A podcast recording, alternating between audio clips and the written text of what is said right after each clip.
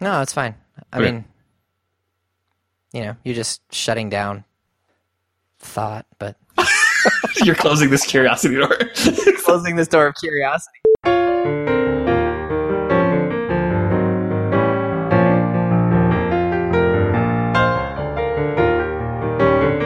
Hello, everyone, and welcome to the Protagonist Podcast, where each week we look at a great character and a great story. I'm Todd Mack, and I'm Joseph Strowski. and today we're talking about Holden Caulfield from Catcher in the Rye.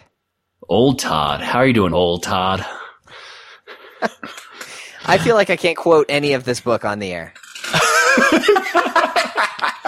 It is uh it is a profane book. It's riddled. Riddled with profanity would be a good way to describe that. you, can, you, you can call me a phony. I know, but that's rude. I, I can take it, Todd. Okay.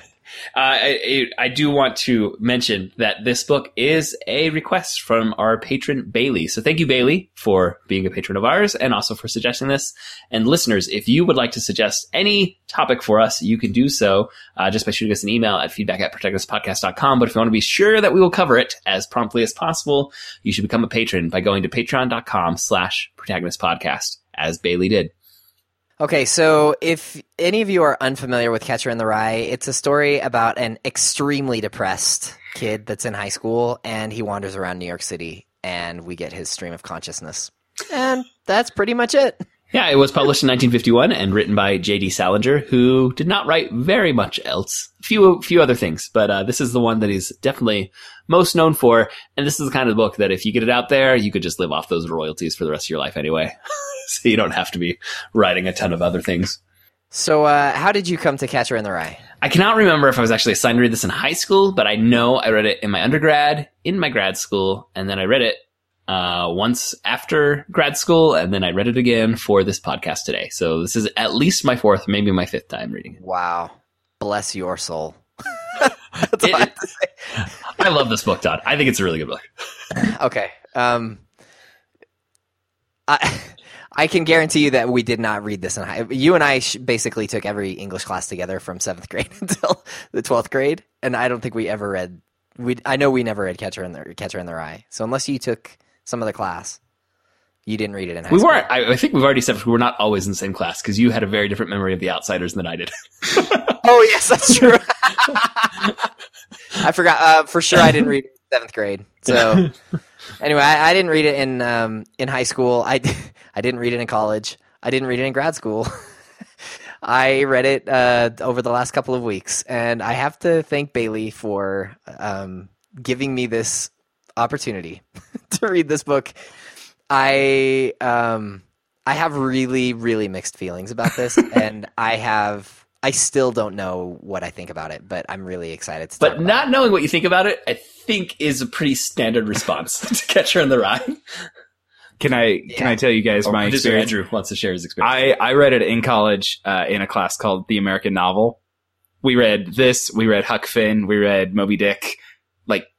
Basically, the, the canon of American yeah, like literature. like eight novels uh, Sure. that were all considered like this might be the great American novel. People say it might be it. Great Gatsby was that one? Nope, Oh, that wasn't in there. Uh, Dennis Cutchins taught this class, and Joseph, you you know him. Yeah. Um, but we got to this one, and this was probably my least favorite one. I was just like, this is the worst book we are reading in here. and I ended up really liking Moby Dick, and other people thought that was the worst book we read in there. But I didn't, I didn't enjoy a single minute of it until someone came to class and said, "Hey guys, I found a shirt online."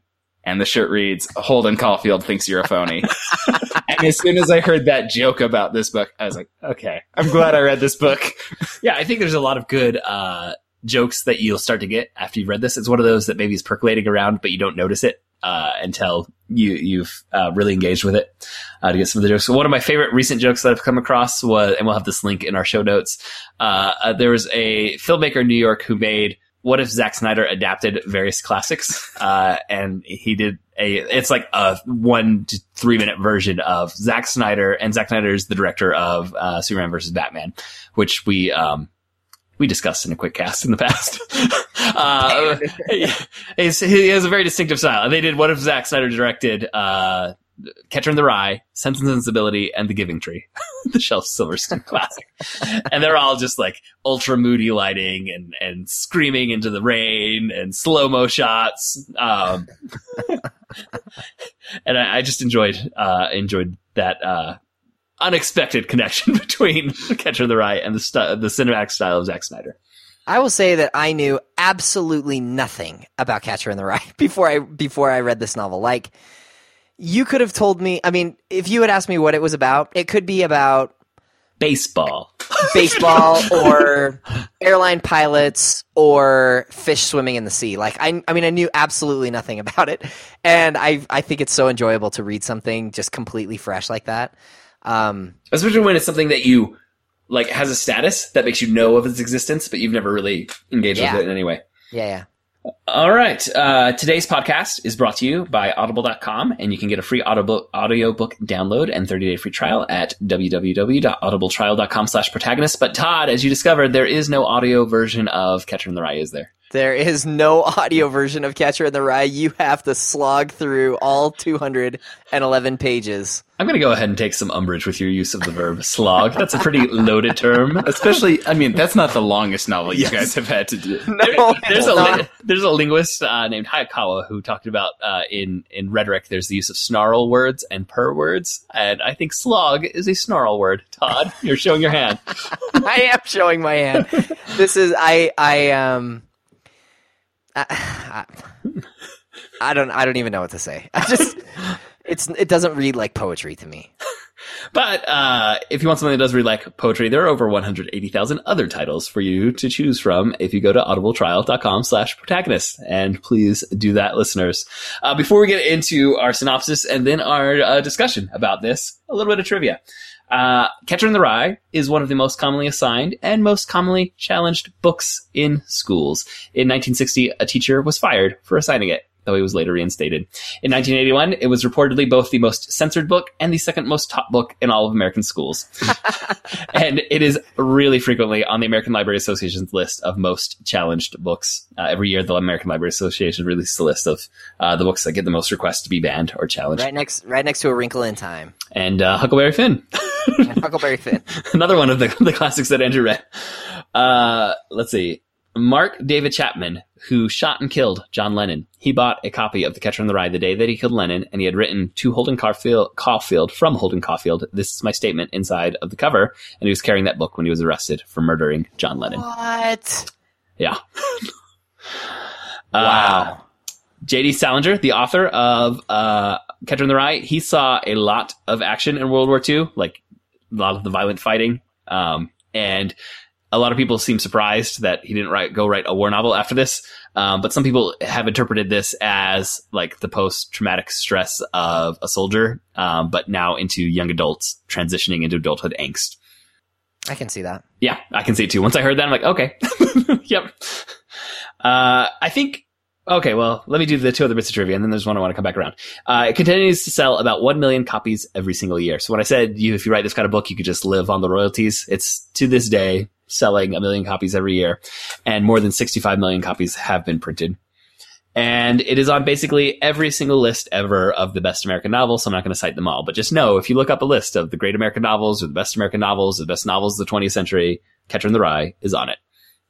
Um, but I think uh, the other bit of trivia, I think it's worth us explaining modernism slash postmodernism. This is definitely more modernist to me than postmodern. Uh, yeah, and I, I think that that's where I, a lot of my beef comes from. Yeah, you're you're not a modernist, Todd. um, no.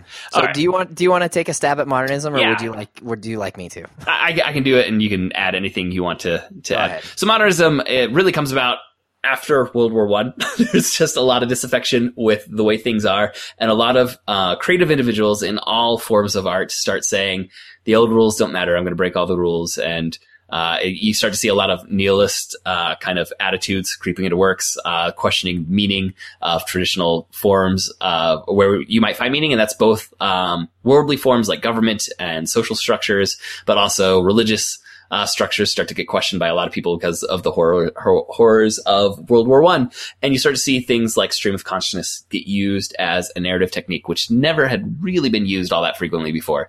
Um, and so again, it's just like breaking with old forms and questioning of everything and doubting that there's uh, valid meaning that can be found within structures. Uh, after World War II, which dis- disaffects a whole new generation uh, of creators, you get postmodernism, which kind of says there's no meaning in, in anything, but we can laugh and question it all together. Uh, whereas this one's just there's no meaning in everything, but there's no laughter when you get modernists. Does that that seem right to you, Todd? Well, mm, I think I have maybe a slightly different interpretation of it. So I see modernism as like the rise of the isms, right? So Yeah. we have World War One happens, and everyone goes, "Man, that was horrible." You know what we need? We need X, right? like the world is broken, and there's all this suffering and sickness. You have the Spanish flu, and there's a lot of people that die in the 19 teens and 20s and and out of that uh, like the just the know, sound and fury. I mean it's like the the suffering that comes out of that time period. You get the rise of these great ideas like communism and uh, democracy and uh, different religious um, movements. And there's a lot of Searching Like if- for meaning. Yeah, searching for meaning. And if, if everybody would just fall in line with X idea, then everything would be great. And then World War II happens, and we drop those two bombs, and we have the Holocaust. And then there is this like great silence after World War II in which everyone goes, you know what? Everything is really broken. like, like really, really, really broken.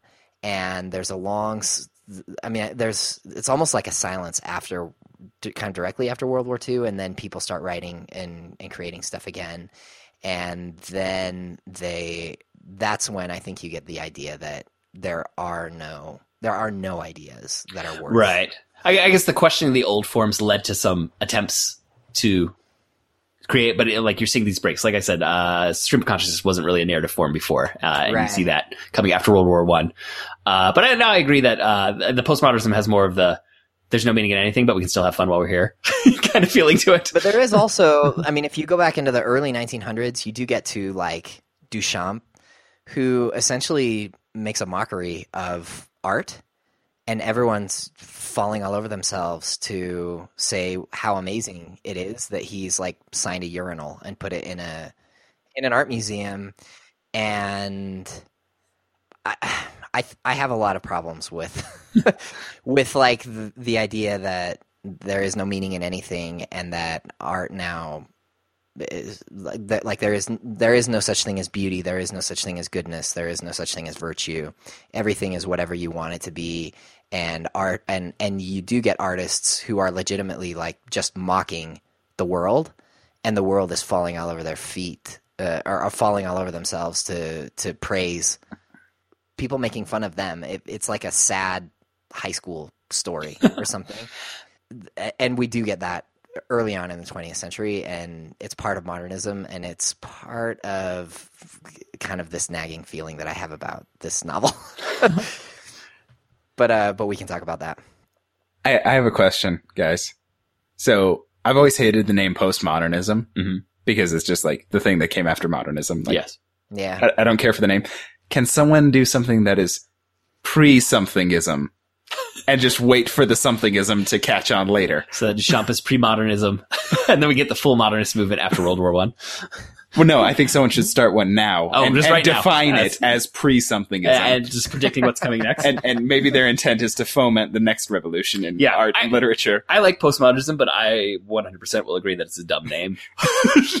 and I, I i'm i'm not completely against all like modernist works or postmodern postmodern works but uh, but th- i do have problems with some of the stuff that goes on But I absolutely like when you situate it for when modernism became like the movement of art, it makes a lot more sense. Yeah All right. Uh, So that's your history lesson, kids. Yes. now, now there's this book that you're supposed to talk about today. yeah, and it, you know what? If you want to get the book, you should do it by going to protagonistpodcast.com slash Amazon. Uh, if you do that, it'll look like regular Amazon, but you can go order, I'm sure, a fairly inexpensive copy of Catcher in the Rye, and it'll help us out a little bit. So if you're not able to go do it through Audible, because there's no uh, audible or audio version of the book, just like there's been no film adaptation. That it was Salinger's wish that the book was just its own thing and not be adapted into other forms. Uh, you can go buy a copy by going to protagonistpodcast.com slash Amazon. But right now, if you're not able to do that, we're still going to go ahead and talk about an entire synopsis of this novel. All right. Holden Caulfield is a 16 year old attending a private school in New York in 1949. Well, he was attending it, but he just flunked out and won't be coming back after the upcoming break, uh, the holiday break that's coming up. So it's a Saturday and the school is playing their big rival in football, but Holden could not care less, uh, as he tells us many times. so as we said, this is kind of stream of consciousness first person. So Holden is narrating the action and giving us commentary and you get a lot of his point of view. And I guess I should in describing this synopsis say, I'm going to be giving you the beats of the action. This is not a novel about the action. It is not about plot. It is about the character. And so the way Holden describes things is more important than any of the things that actually happen. And, but in writing a plot synopsis, I can't really give you all the ways that he's describing them. I'm just going to be giving you the things that happen. So know that your experience of hearing this quick plot synopsis is going to be very different than reading the novel through Holden's voice. Do you agree with that, Todd? Yes. Um, so now uh, the Christmas break is going to be starting on a Wednesday. Holden uh, on the Saturday, he's already kind of annoyed because he was supposed to have a fencing tournament in New York City that morning, but he lost the fencing equipment in a subway station. And since he was the team captain or the team manager, everyone is angry at him for losing the fencing equipment and preventing them from, you know, having the fencing tournament. so now he's back and he's he's not going to go to the football game and he's just annoyed at everyone. He knows he's about to get kicked out and he goes to visit the home of his history teacher, but then he gets annoyed at his history teacher for being old and also for pointing out that Holden doesn't try in school. Holden doesn't want to really hear that. Uh, he goes back to his dorm room and he wears a $1 red hunting hat that he bought in New York City that morning. Holden's roommate Stradlater comes in and wants Holden to write a descriptive composition for him because Stradlater has a date that night. He's not going to get around to writing it, and um, Stradlater is getting ready for his date by shaving and cleaning himself up, but his razor is gross and it has old cream and hair's just stuck all over it. So he's not really getting clean. He's just getting the look and appearance of being clean. So you see, he's a phony. Uh, is is he the first phony? Uh, well, maybe his brother. Uh, we're going to meet a lot of phonies in Holden Caulfield's opinion. Uh, Stradlater's date is with Jane Gallagher, who is a girl that Holden knew. And even though Holden has flunked out of school, um, he was known to be good at English and be good at writing. So Stradlater doesn't want the composition to be too good. So he warns Holden, don't do, don't be too good at this. And we find out also that Holden's older brother was a really good writer but now he writes movies in Hollywood, so his older brother is now a phony writer because he was a good short story writer, but writing movies is phony.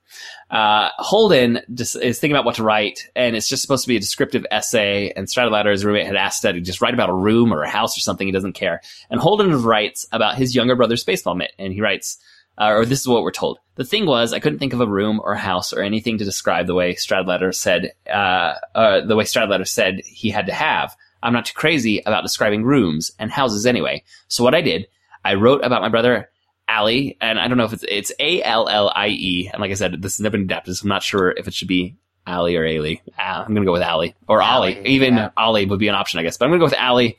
Uh, Ali's baseball mitt.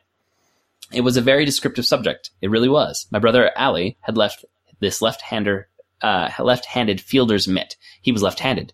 The thing that was descriptive about it, though, was that he had poems written all over the fingers and the pocket and everywhere in green ink. He wrote them on it so that he'd have something to read when he was in the field and nobody was up at bat. He's dead now. Uh, and I just, that's one of the best passages in the book. Like, so, there's so much that you could unpack from that. Um, but anyway, Stradlater comes back. He's not impressed with the composition. So Holden tears it up. Stradlater is also dismissive about his date with Jane Gallagher, and Holden kind of uh, was protective of Jane, so they have a fight, and Holden loses badly. and he leaves Pencey Prep to go to New York City, where he'll stay in a hotel until his, expe- his parents expect him home on Wednesday. So his parents live in New York City, uh, but he doesn't want to go home until Wednesday. He gets a hotel room and he goes down to the bar So Holden Caulfield tells us that he looks really old for his age. He has gray hair already, and he's really tall, but he cannot get an alcoholic drink because they want to see an ID. And uh, while he's just drinking a straight Coke without any rum in it, he awkwardly interacts with a trio of women from Seattle. Uh, they're trying to act sophisticated, but Holden sees right through it, so they're phonies. Uh, but they let him dance with each of them and pay for their their alcoholic drinks. And then those three girls just leave. And when he goes back to his hotel room, the elevator operator asks Holden if he wants a girl sent up to his room. Holden agrees, but once the prostitute is there, he just wants to talk with her. He doesn't want to do anything else. She asks for her $10, and Holden says he was told it was only going to be $5. And the girl leaves with $5, but comes back with the elevator operator who intimidates slash hits Holden, while the girl grabs five more dollars from Holden's wallet. Holden imagines he was shot in the stomach instead of punched, and imagines an elaborate film noir style revenge fantasy on the operator, uh, elevator operator who is a phony. Um, side note. Holden uh, has asked all the cabbies who've been taking him around New York City what happens to the ducks in the pond when the pond freezes over. Uh, none of them know, and they're just phonies anyway. The next day, Holden calls Sally Hayes, a girl he knows, and he asks her on a date to go see a play. While waiting for Sally to show up for the date, Holden has a conversation with some nuns about Romeo and Juliet. And he feels kind of weird about it because he's like, oh, Romeo and Juliet gets a little steamy. I'm talking with nuns and this feels awkward. Uh, and then he also goes and he buys a record for the little sister Phoebe. And uh, while he's walking around New York City, he sees a boy singing a song to himself, If a Body Catch a Body Coming Through the Rye. Uh, his date Sally shows up and they go to the play, but at intermission, they hear everyone critiquing it, and Holden can't stand it because these are all just phony people critiquing the play, and he doesn't believe any of their uh, critiques. After the play, Holden and Sally go ice skating, and then Holden asks Sally if she wants to just go run away with him, and she points out a few a few valid concerns about Holden's plans that he doesn't really have any that would make any sense or would be workable. And then Holden insults Sally, and she starts crying, and Holden feels bad about that but she won't accept his apologies and she leaves without him. And after that, Holden, he mostly just gets drunk for the rest of the day. Uh, and then he goes to try and find out uh, if the ducks are still at the pond, but he falls and he breaks the record that he bought for his little sister Phoebe. And then sad and drunk, he decides to sneak into his house and visit Phoebe, but do it without his parents knowing. Um, while he's heading there, Holden passes museum and he remembers how he likes the things that are frozen in place and in time there. He goes home and he wakes up Phoebe and he finds out his parents are still out, so there's no chance that he would be caught anyway. She quickly realizes that he's been kicked out of school, even though he tries to deny that. And she worries that their dad is going to let Holden have it. She asks Holden if he likes anything in the world, and he struggles to find an answer other than uh, Ollie and Phoebe, or Allie and Phoebe. Uh, and then she asks what he wants to be, and he says he likes the song "When a Body Catch a Body Coming Through the Rye," but she corrects him and says that that is a poem that actually reads "When a Body Meet a Body Coming Through the Rye." But he pretends he knew that anyway. says that his dream job would be to stand at a cliff at the edge of a rye field and catch kids who are running around close to the edge of the cliff and are in danger of falling off the cliff. And he would be the catcher in the rye who stops kids from going off the edge of a cliff. Uh, their parents come home, and then Holden has to sneak back out of his house, uh, but he gives Phoebe his red hunting hat. Then, low on money, he calls an old English teacher of his, Mr. Antolini, and Antolini asks if Holden is okay and then invites him over. Mr. Antolini and Holden talk late into the night while Antolini drinks a lot. Mrs. Antolini says hi, but then she goes back to bed.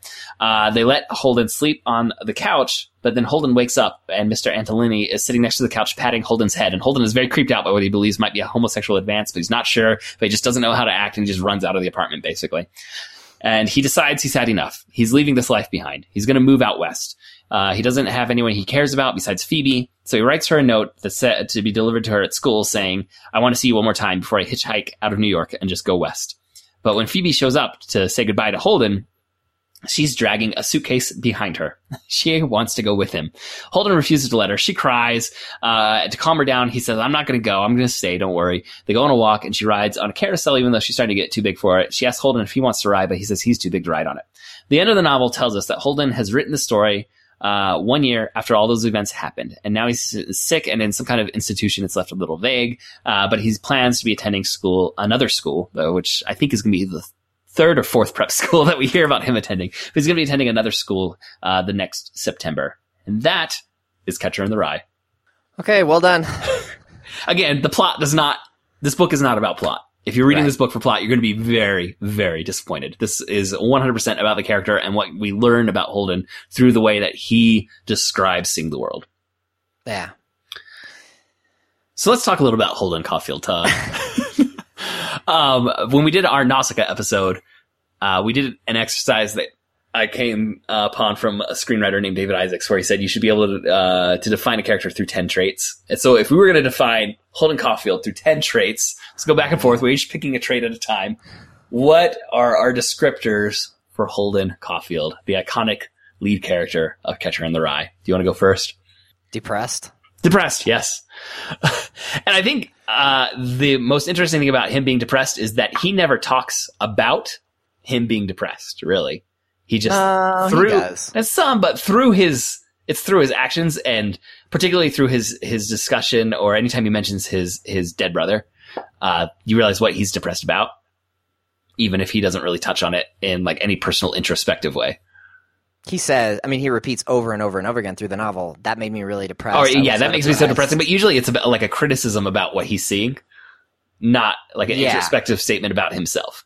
Yeah, I mean, he he is really in a very unhealthy mental state. Yes, I I agree with that. So depressed is our first term for Holden Caulfield. I'm gonna say uh, hypocritical Okay. because uh, he will like he'll say like this particular action that someone else does makes him so depressed, and then he will do the exact same thing like one paragraph later, over and over Yes. in the book.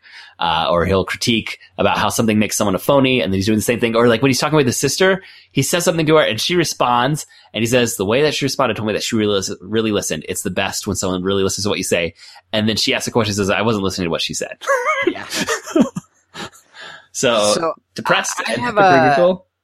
I would really like to talk about this idea of uh, phony because I mean it's kind of funny, but it's also kind of annoying. Like, yes. to read this over and over and over again. And uh, anyway, there's a couple of things that I, we m- I may want to circle back to, and the idea of uh, phony is one of them. Okay. Definitely. Is it my turn? yes. Angry. Yep, I think I think angry works. Uh, what about the story makes it clear that he's an angry young man? what in the story tells us anything other than that he is an angry, depressed, like I just uh, he, you mentioned the word angst earlier, Yeah. and this is I mean there I've I've never read a work that was more angsty. My only possible runner-up would be Harry Potter and the Order of the Phoenix. Oh, not even close. Harry is so angsty in that one. yeah, Oh Harry goodness. is angsty. He's but the platonic ideal of teen angst in Harry Potter and the Order of, of the Phoenix. Yeah, but uh, Unless he's a pale imitation of Holden Caulfield, who is the platonic ideal of teen angst. yeah. I don't. I don't see these. I feel like- two works as even operating in the same universe. I feel like Harry feels like it's a conspiracy, and Holden just thinks everyone's an idiot. yes. Like Harry's like, "Why is everyone out to get me? Like even my friends don't trust me. Like Yeah, what's right. going on here? Whereas Holden is just the world's broken, everyone's stupid. Yeah, Yeah, so I guess there's different kinds of angst. I mean, the, um, the the the nearest thing that I can think of to this is um, Munch's uh, "The Scream," the painting, "The Scream." Are you familiar with this? I am very familiar with that one. So this um, that it's one of the most famous paintings of all time. It's reportedly the most uh, expensive painting. It's featured prominently in the 1989 Tim Burton Batman film.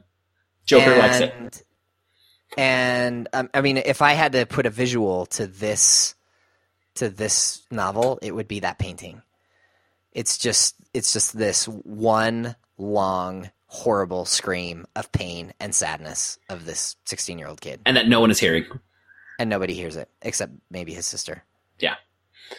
Um, there was well one, uh, I- actually i don't know. To say that nobody hears it i don't know that that's true because the history teacher cares about him. The mr antolini cares about him. His sister cares about him. That's true.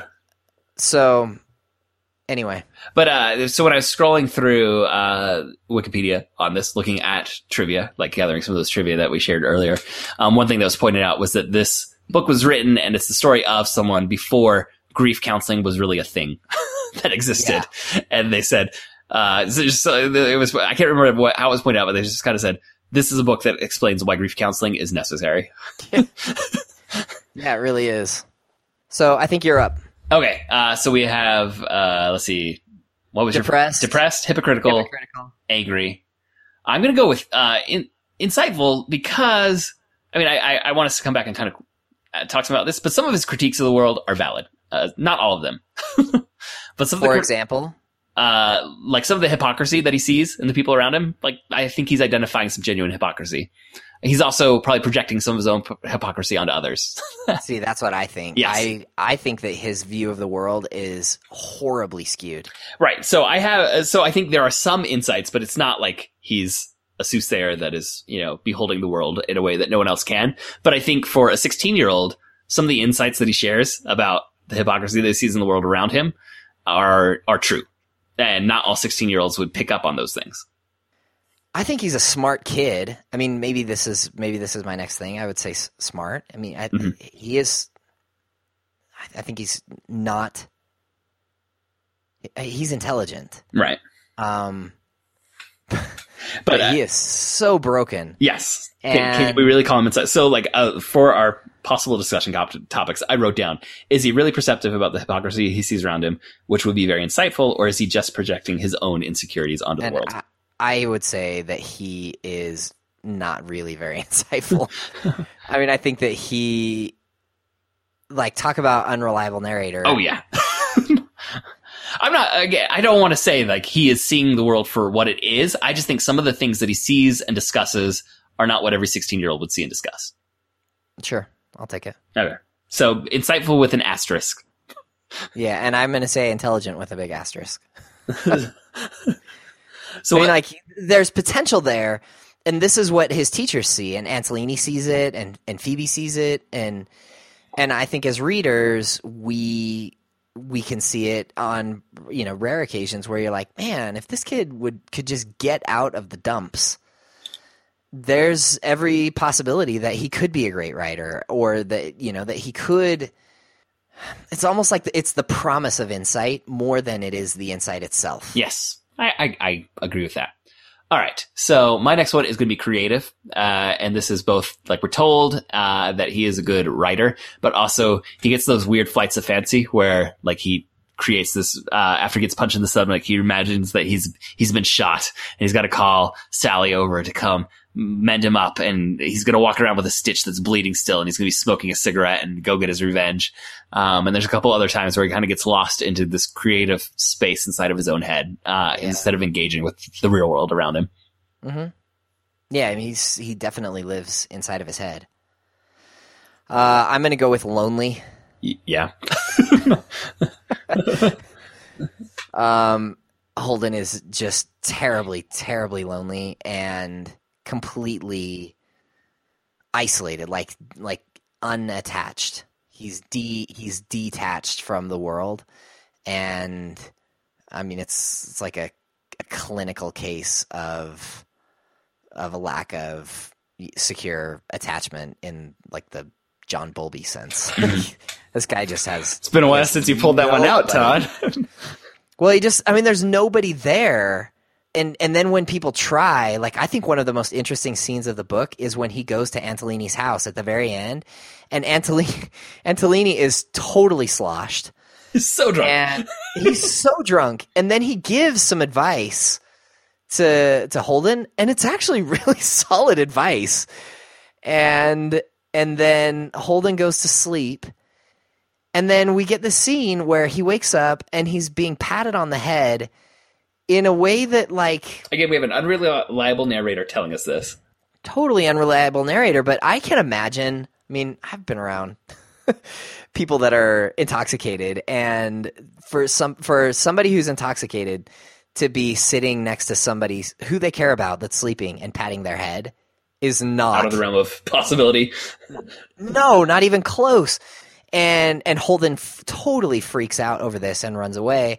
And it's just it's such a it's so symbolic of his whole life, right? Like anytime he has a chance of being close to somebody, he he runs. Yeah. What are we up to? Was that uh, number five or six that you just gave us? I've lost track. Uh, I was going to say, uh, and this is another one that needs an asterisk, uh, but some form of loving and loyal, but it's only towards his younger siblings. but like his, Uh-huh. he is genuinely affectionate and caring towards Phoebe, and his world was obviously destroyed when Ali uh, or Ollie uh, died. Um, Was he a, was Ali a, a younger yeah, brother? it's he, when he's writing the composition, he says, "This is my younger brother's Mitt." Okay. Um, so like there is that genuine attachment that remains with Phoebe, and it was the severing of that attachment with uh, Ollie, which is just told so brutally with that just blunt. All of a sudden, he's dead now, which is Yeah. so just rocks. Like you understand, you start to see what has happened to uh, Holden uh, to to put him into this place, and so it, it deserves a huge asterisk because he just he displays no love or affection towards anyone else. Uh, but towards Phoebe, you can tell like there is a genuine relationship of uh, brother sister that is has a foundation of love there. Yeah, I mean the only uh, the there are other people for whom you feel like there's a possibility of of a relationship. Mhm. So, um, he talks about Uh, well his his, teach, his teacher at the beginning and Antolini, and then Jane is she kind of looms over the over the novel like a Mhm. like a ghost or something, Right. um, and you feel like I mean, he talks about, oh, I, I, I, I was going to call her and then I didn't, and then I was going to call her and I didn't want to talk to her mom, and like there's hope that he could and th- that he could be with her. Um, he's willing to stand up for her and get the tar beaten out of him by Stradlater at the beginning, um, which means you know that, and he talks a lot about how he's such a coward, but in that moment, you know, there's there's like some semblance of a spine when he's defending her. So I think that there's, you know, I might might add her to the list of people that he really truly Right. cares about. But I was going to But say, it's not a it's not like a healthy attached relationship. No. by any- um, and I, I think it's also significant that he still has that attachment towards his younger siblings who are still children, and it's the innocence of childhood versus the hypocrisy of this transition to adulthood, and the hypocrisy of adulthood itself is, you know, what he's really judgmental about, and so he's protective and still attached to the children uh, in his life. It's interesting that you bring that up because he's also really kind to the kids in the in the museum when they're looking for And the, the little girl at the ice skating rink, yeah, um, yeah, but his brother, who it seems like he once respected, once his brother becomes an adult and is working in Hollywood instead of still writing short stories like he did when he was in, in- living in the house together and letting uh, Holden read his short stories, then his brother has become a phony. then he's a phony. Yeah. um, uh, are we to ten yet? I, I don't know. We, let's do one more each, I guess. I, I think I better run out. I you said hypocritical. I would say he's a phony. Yeah. like Holden Holden Caulfield is a phony. He's He's he's the biggest phony of all. he's trying to pretend that he's older because he's got gray hair. yes. Uh, Yeah, well, and and, he- and and he's so upset at the phonies he sees in the world, but he's a phony himself. Like he's got a double standard for everything that he does. He rarely is like saying what he says he thinks he's. he call he tells girls his name You is. Jim Steele. yeah, um, he fantasizes about older women and he and he has you know like he, he calls up this prostitute like no big deal as if it's something that he's done a million times and yet he gets cold feet and then we find out he's he's a virgin like i mean it, there's just everything about him is so Yeah. fake uh, my last one was gonna be emotional. He is so emotional, driven by emotion. Uh, Oh, as yeah. far as the, you know, every decision that he makes, it's a spur of the moment. What am I feeling at this very second? Um, Yes. That so like even the decision to uh, get the girl called up to his room, I think it's because uh, he was worried about being judged by the elevator uh, operator. Eh, Not you know, so he wanted to do this performative, you know, masculinity, uh, you know, Right. uh, display uh, in that moment. But it was it was uh, the emotion of like the fear of shame of saying no.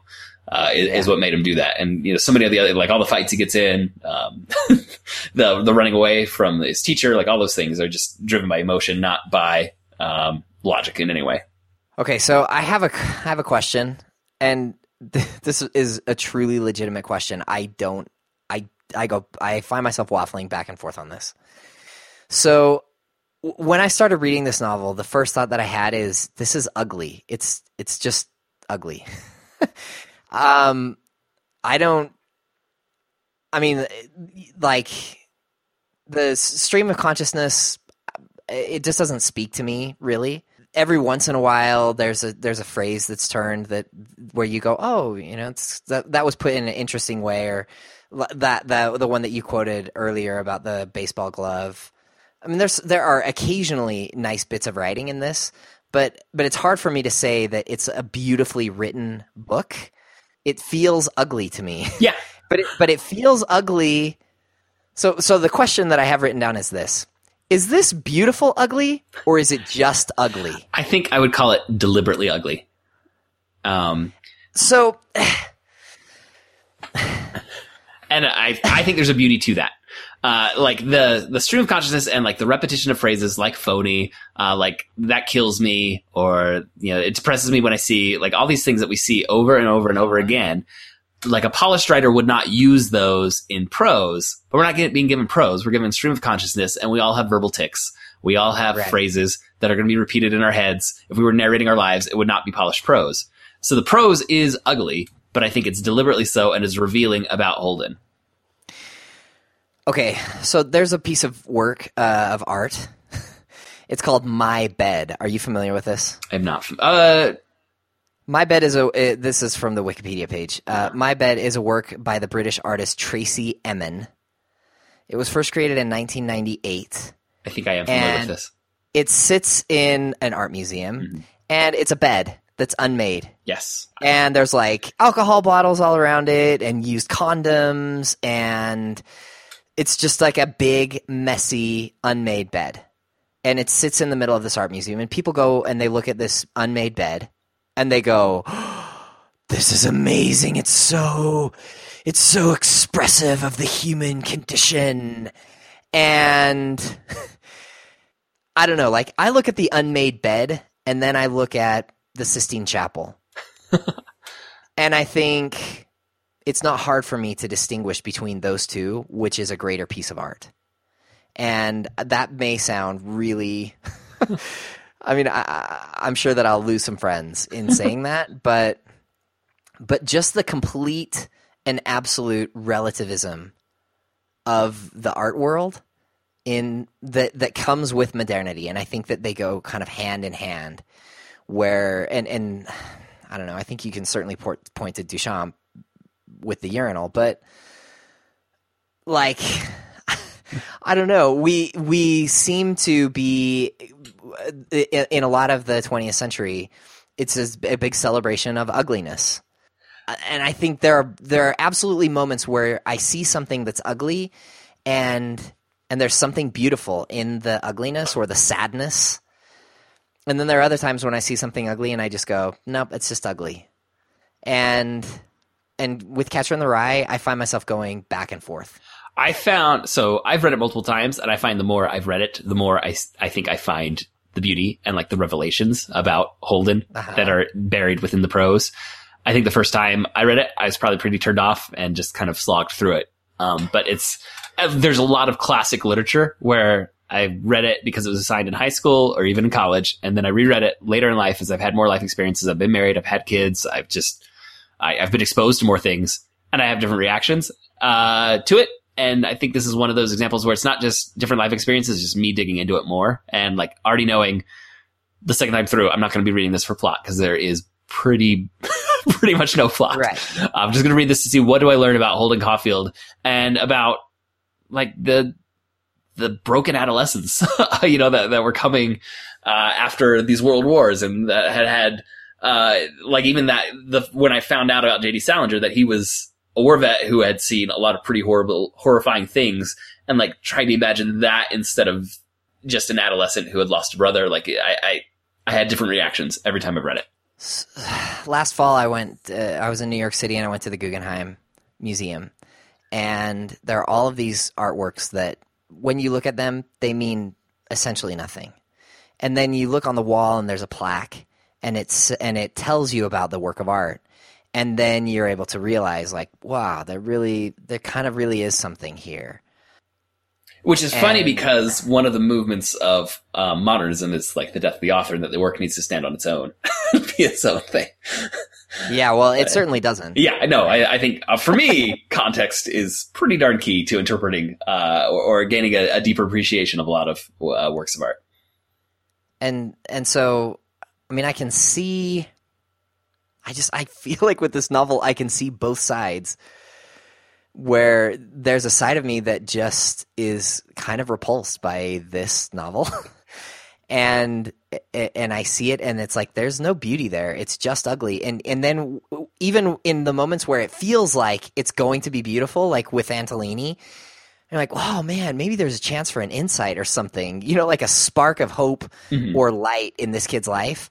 And then he freaks out and runs out, and and he gets nothing. Like he gains nothing from that from that encounter with Antolini, and it's it's just man, it's hard. right. It's a really it's a difficult text, and I can understand why um, why people assign it. And this is in no way me saying like this is a this is a terrible piece of piece of art. Like I can I can its value in the context, but This wouldn't be like a summer read for you. like I just want to read some some great work of literature and relax. You're not going to pick up Catcher in the Rye. no, I'm not. And I mean there are other things like I keep going back to the Renaissance, but there's a Renaissance. Um, oh, she's Baroque, a Baroque uh, painter named Lavinia Fontana, and she she did lots of portraits, and she's famous for doing a portrait of um, this girl that had the the disease where hair grows all over your body and you look like a werewolf. And I can't remember what what that's called. Is it called werewolfism? Lycanthropy? Um, it's I do not know the name of the It's disease. extremely rare, and apparently, like more than one person in this girl's family had this this condition, and the experts say it, it was like a one in a billion chance of this family even existing with this condition. But she painted a, a portrait of this girl, and there's something kind of hideous uh, about it, but there's also something beautiful in the way that she's been treated uh, in the portrait, and um, it was another thing that was kind of on my mind as I was as I was reading this, and I just keep going back to that thought: Is this beautiful ugly, or is it just ugly ugly? right. And I Um, think that sometimes that depends on the reader and and what you bring to the table. Yes, it's not just like what you're willing to take out of the work; it's what, where you're at right now. I think Yeah. can be have a huge effect. Um, there's a quote that I saw in that Wikipedia page. It was from Finlo Rohrer from uh, 2009, and he said, "In 58 years since its publication, the book is regarded as, uh, or still regarded as, the defining work on what it is like to be a teenager. Holden is at various times disaffected, disgruntled, alienated, isolated, directionless, and." Sarcastic, which are all like negative things to say about teenagerhood, uh, and I think that's you know if, if this is like becoming uh, you know, the representation of all of these negative aspects of adolescence and teenagerhood and, and this transition period from the innocence of childhood to the, you know, whatever it is, the hypocrisy or the phoniness of, of adulthood, there's a lot of ugliness that's going to be on display. And you know what? I don't I don't know that I buy that. I mean, I, I don't, like, I had my angsty moments as a teenager, but that is not, like, if I was asked to define my teenagerhood, I would not do a list of those negative emotions. would you say Catcher in the Rye? That was it. Like that was me when I was 16 years old. I was just like Holden Caulfield. Like I I I know that there are teenagers that are like that, and I think that there are a lot of teenagers like that. And I don't want to I don't want to minimize the fact that a lot of teenagers go through like suffer from serious anxiety and depression. But I just I just think that the world is there's more there's more to Right. being a teenager than just being angsty all the time and and I think I think the angstiness is going to be a part of pretty much everyone's teenagerhood at some point. But to have like teenagerhood be distilled down to that list of seven negative adjectives, to me is uh, too harsh to that point in life. Well, and angst is part of life. I mean, angst is angst isn't just part of being a teenager. Angst is, is part of being human. And I don't think I don't think that we can reduce being a teenager down to Catcher in the Rye. Just like I don't think that we can that we can reduce life and the human experience to Catcher in the Rye. I feel like it's more complex. And if if there's if I had an I don't know. I just I think that there are that there's there's more to life than what this book shows. Yes. And I, I agree. This book is capturing a particular moment in for Holden Caulfield, and I think teenagers, uh, those that like um, see themselves in the book.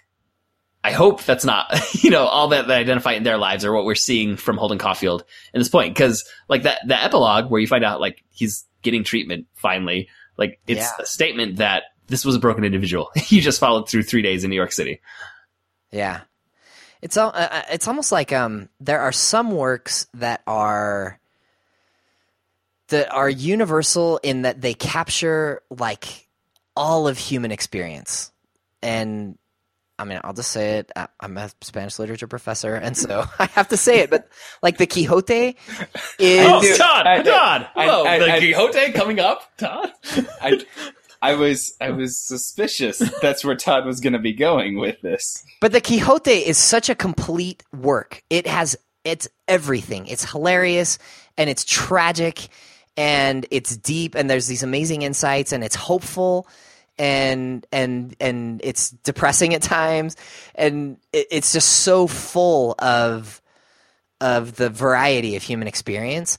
And I think that there are other works that are like that.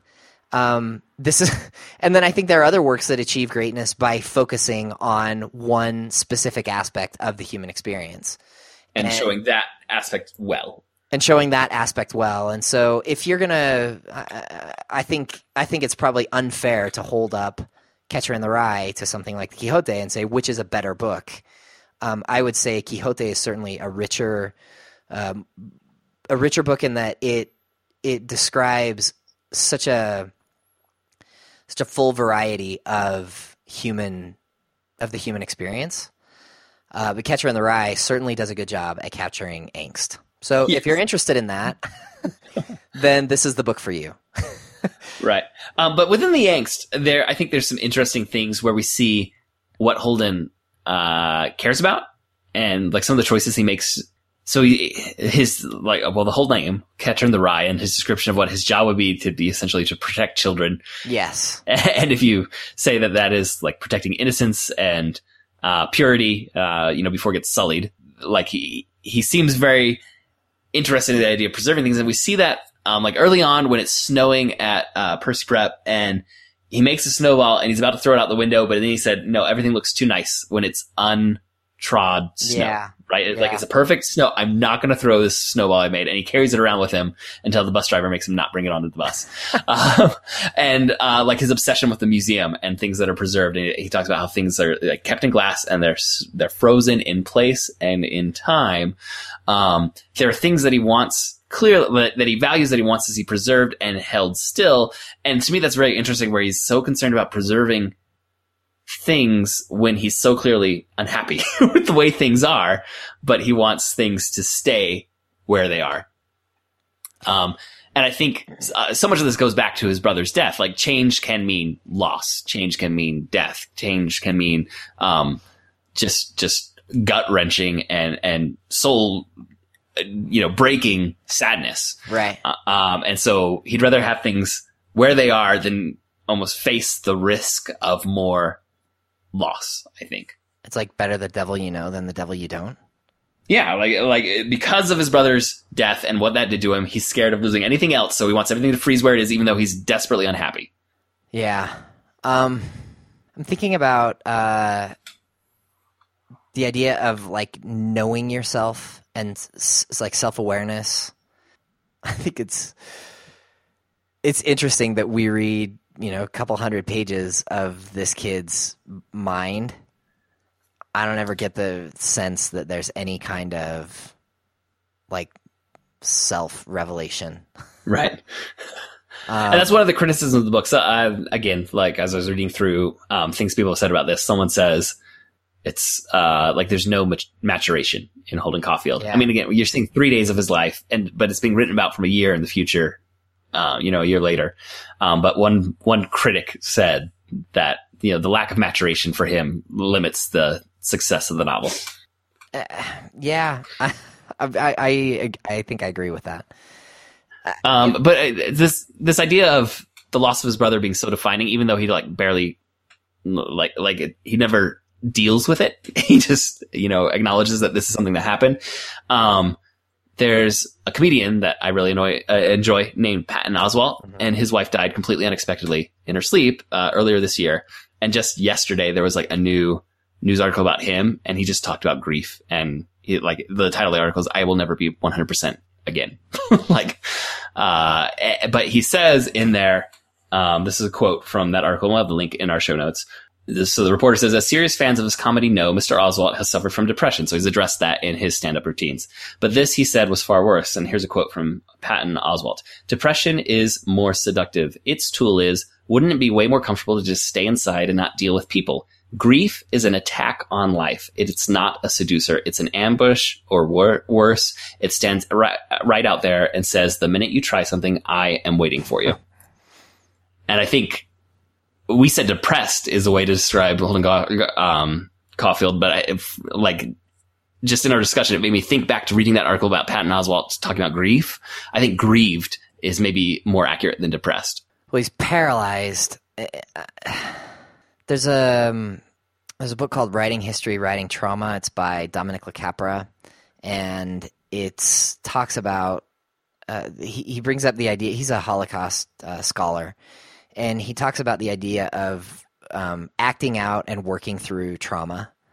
And he says that acting out is where you just repeat over and over and over and over and over in your mind, or in writing or whatever uh, the traumatic event, and there's no change, and that working through is where you you go back over the event, but you explore other options, and that's why for him, like art and literature are so powerful in helping people work through trauma is, is that they can they allow for people to uh, explore alternate possibilities of um, both the traumatic event and also um, the healing process.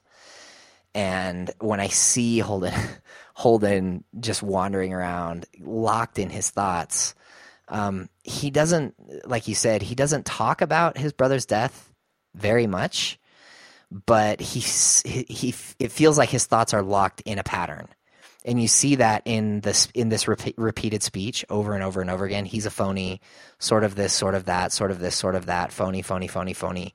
Um, what's up with the ducks? What's up with the ducks? What's up with the ducks? Right? Like his his it's like he's he's stuck in a loop in his mind, and he doesn't break out of it ever.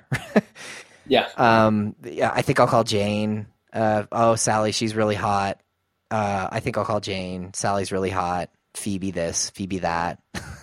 it's just it's there's so much repetition in the book, and it seems to be um, kind of symbolic of that acting out, just being stuck in a loop, in a traumatic loop. Hmm. Um. You mentioned like the the repeated phrase, sort of, sort of. There's a really good YouTube video about this by uh, John Green. Uh, he does a series called Crash Course, where he'll talk about great works of literature. Uh, John Green is uh, we, we've actually addressed him before because we did the Lizzie Bennet Diaries, and he and his brother uh, were producers behind the Lizzie Bennet Diaries, and he's also the author of The Fault in Our Stars, if you're familiar with that. But he points out in that Crash Course YouTube video, which is like 10 minutes, where he breaks down a lot about um, Catcher in the Rye. The phrase sort of appears 179 times in uh, Catcher in the Rye, which is not a long novel, actually. Like it's it's, it's pretty- about it's all it's just a little under one per page. Yeah, and talking about like the as a reader, when you're reading this first person narrative, it's pretty much stream of consciousness. Uh, 179 sort of already you should be like be wary of bias or uh, lack of reliability in a narrator when sort of is one of their go-to descriptors for life and for how they're they're seeing the world and, or how they're feeling um, you really have to start questioning what we're being given uh, as a reader and, but i think at the same time that that very questioning of the narrator is revealing about who who Holden Caulfield is at this point in his life. Yeah. he just is so there's like it's like there's nothing concrete in this book. and we say stream of consciousness and it really does feel like like I mean, that, this like is a, not like, like Finnegans Wake, stream of consciousness. Like there is stream of consciousness that it is impossible to follow. You can follow right. what is happening here, uh, but it's not presented in a traditional narrative form at all. Yeah, but it does feel like you're kind of being swept along.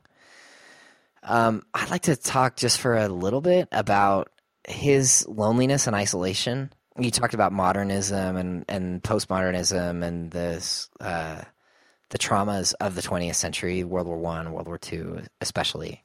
The it just seems it, it seems like a, symbolic of like the modern condition.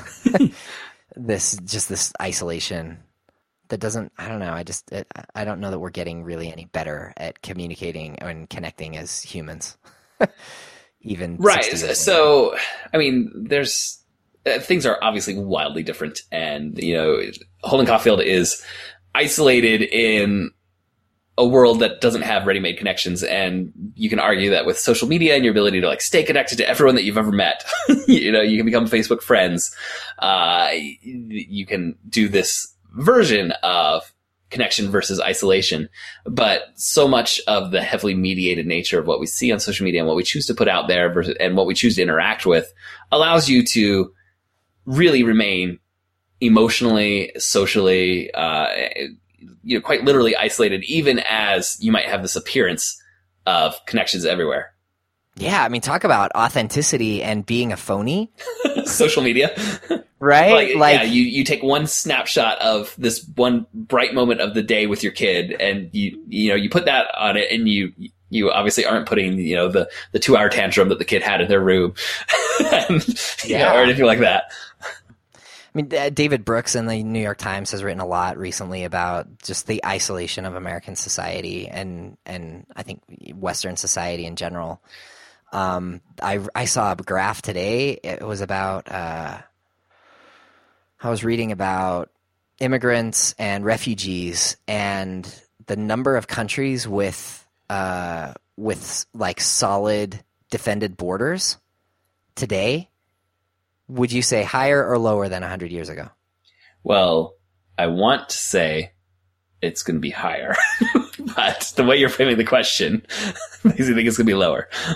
No, it's high. It's it's like or many orders of magnitude higher today than it was 100 years ago. Like our Okay. our world and it's so interesting because we say, "Oh, globalization, everything's so connected." But like the the and yet our world is becoming more and more fragmented. okay, I see what you mean now. With the I, I maybe I was misinterpreting the question, but no, I I completely see what you mean now. All right.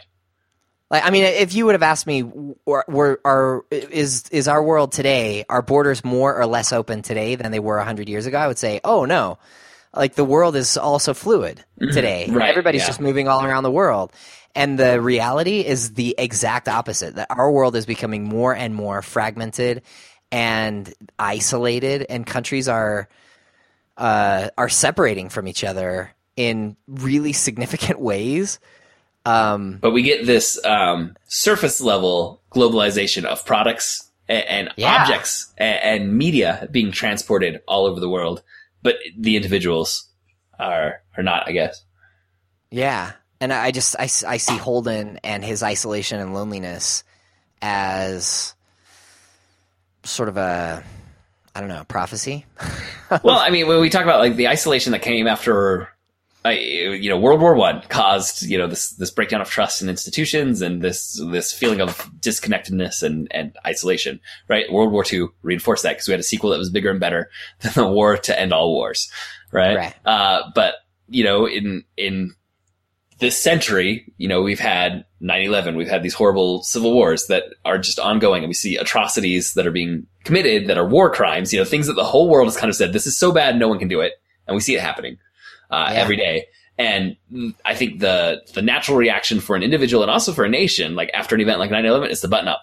it's, it's uh, to hunker down and, and say, we're, we're cutting off everything until we get things sorted out. But then the traumas keep coming. And so you never get it sorted out enough to open up again. I mean, you would think that that would be the the, the reaction, but but I mean, history. We have like the UN that comes out of World War. Of World War II. The, we have the League of The League Nations. of Nations after World War turns into the turns into the United Nations, and we get the European Union, and all of this move toward. I mean, if you would have asked somebody in 1960, what's the world going to look like in 2016? They they may have said something like, "We'll all just be living in peace and harmony." I don't know. That was the height of the Cold War, Todd. I don't think we were leaning toward it. We were pretty binary at that point. But like uh, f- visions of the future. Yeah, the utopian vision, I guess. Like we I mean, definitely there- have there had was- way more dystopic. There was a of the future. there is a, utopi- a, utopian version of the future that look the whole entire world is all living under one government. But man, the way that the world looks today, it doesn't look anything like that. But I, I think it's different. uh, Like you said in the '60s, I would say it would be hard to see that because of the binary well, because of of the Cold War. Sure, yeah. But now it's not a binary; it's more fragmented than a binary. Yeah. And even steps that we've had forward, like you said, the European Union, well, then you get Brexit. uh, you know, happening. So there's kind of this, uh, you know, the fragmentation, like you said, is just continuing. And Greece and Spain and Ireland falling apart, and it's a it's a We're not exactly doing great in this U.S. election to show unity no to the world. no we aren't. Um, but so I mean I think that there's a way there's a way to look at Catcher in the Rye, um, as both this deeply personal manifestation of of one person's post traumatic experience, uh, and then also to see it as a precursor to just more more isolation, more angst, more violence, more frustration, more inability to hold on to innocence. I mean, I think our world has become less and less innocent as we as we move on. Um, I just want to I I always struggle with that idea that we're like worse off than we ever have been because world has a lot of bad history. I, I think it's just different. I don't know that we've lost innocence. Like, did we ever really have it when slavery was commonly accepted practice? When- right. well, this is the flip side. The flip side of that is to say that's one way to look at this, right? There's one way, one lens which, which with which you can look through the world is to say, yeah, we had World War One, and then we had World War Two, and then we had every other horrible thing that's happened, and you, you start to see the world like Holden Caulfield sees the world. Um, and there are alternate versions of reality that are absolutely equally valid, in which you see uh, g- good, like hopeful things, and and they don't often get the attention that they should, and beautiful things, like things that are really truly beautiful and inspiring and hopeful. And that's the other thing that kind of gets me about seeing seeing Catcher in the Rye and saying this is you know the most amazing thing, and it should every kid in high school should be reading Catcher in the Rye, and I think I hope that our kids are also getting a beautiful, hopeful version of the world because it's out there. Yeah, I I agree with that. I do, even as you say that though, I think Catcher in the Rye is 100% worth engaging with and struggling with. Like he's, I, I, it is not going to be a pleasant read. If any of you have not read it and you pick it up, don't expect like rainbows and sunshine as you go through. But I think it's uh, a very fascinating, uh, like you, Todd, and I'm fine with us having different, differing opinions on this. You don't like the prose as much. I love the prose and how much is revealed about Holden Caulfield without it being said about Holden Caulfield. Sure. Uh, you know that the you, his view of the world is actually saying more about himself than the world. yeah. And I think that's a really it's not an easy writing exercise to do, and I think JD Salinger nails it.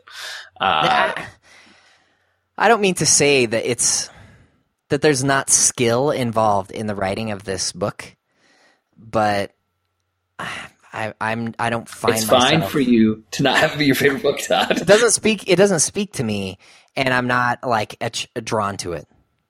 Uh, I find myself more drawn to it every time I've engaged with it. But I think one of my standard lines of this is people can like what they like and don't like what they don't like. I'm I'm not going to try and convince you that you need to like this book in any way. Well, and it's so funny because I mean, we talk. It seems like we talk about film noir like almost every time we sit down and talk. But I really like film noir and Darkness. Talk about talk about darkness and depressing. But um, I don't know. It's just it, it's. I mean, it feels like reading this felt like feels like going to the Guggenheim, which can be a, a beautiful, you know, like a, an interesting experience. But if you give me the Guggenheim or the Prado, I'd go to the Prado. I mean, in some ways, I, it kind of is. Um, like like you you mentioned like the bed versus the Sistine Chapel, or like classic, um, you know Hudson uh, Valley or Hudson River School American artists who are like doing these almost photographic, realistic versions of uh, nature, you know, in America versus Jackson Pollock. Like, okay, I can acknowledge that there's more skill skill involved in the in you know the classic, nearly photorealistic art uh, that's there. But when I saw a Jackson Pollock, and I used to make fun of Jackson Pollock uh, when I saw like the one inch by two inch versions in, that were reproduced in our art, art books, when I saw an actual Jackson Pollock in an art museum and like the size and uh, the texture of it, and uh, like there's just something to me that that spoke to me more in that moment than the, like the normal reproductions of Jackson Pollock that just look like tiny paint splatters. Um, like there, there's a Right. size and, and rawness to it that when you see an actual Jackson Pollock in person.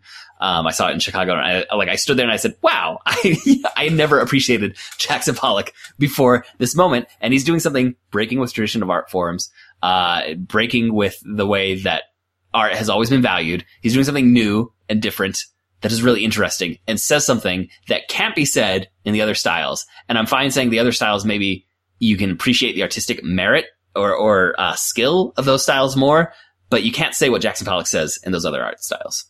And I think there's something to seeing what J.D. Salinger has to say in Catcher in the Rye that you're not going to find in uh, the other styles of, of novels that maybe we prefer.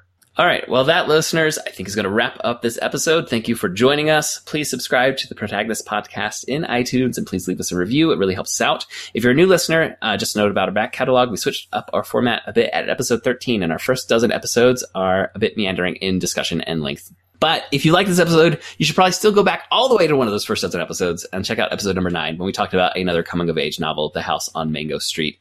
Um, links to things that we've talked about in this episode are at protagonistpodcast.com, and you can find a list of all of our massive and growing back catalog there. You can suggest stories uh, or characters for us to discuss, or give us any comments or corrections by emailing feedback at protagonistpodcast.com.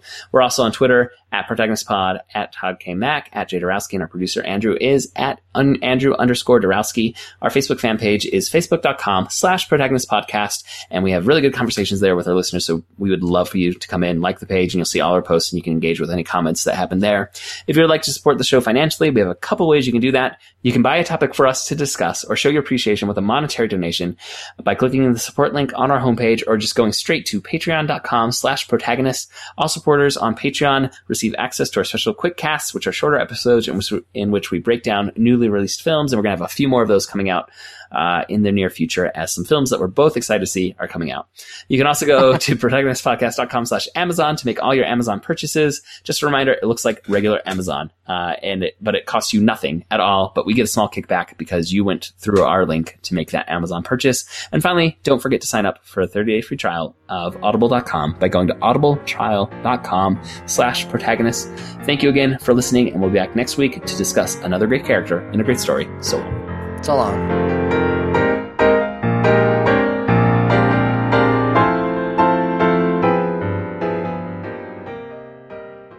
You could buy a topic for us to discuss. Uh, to you could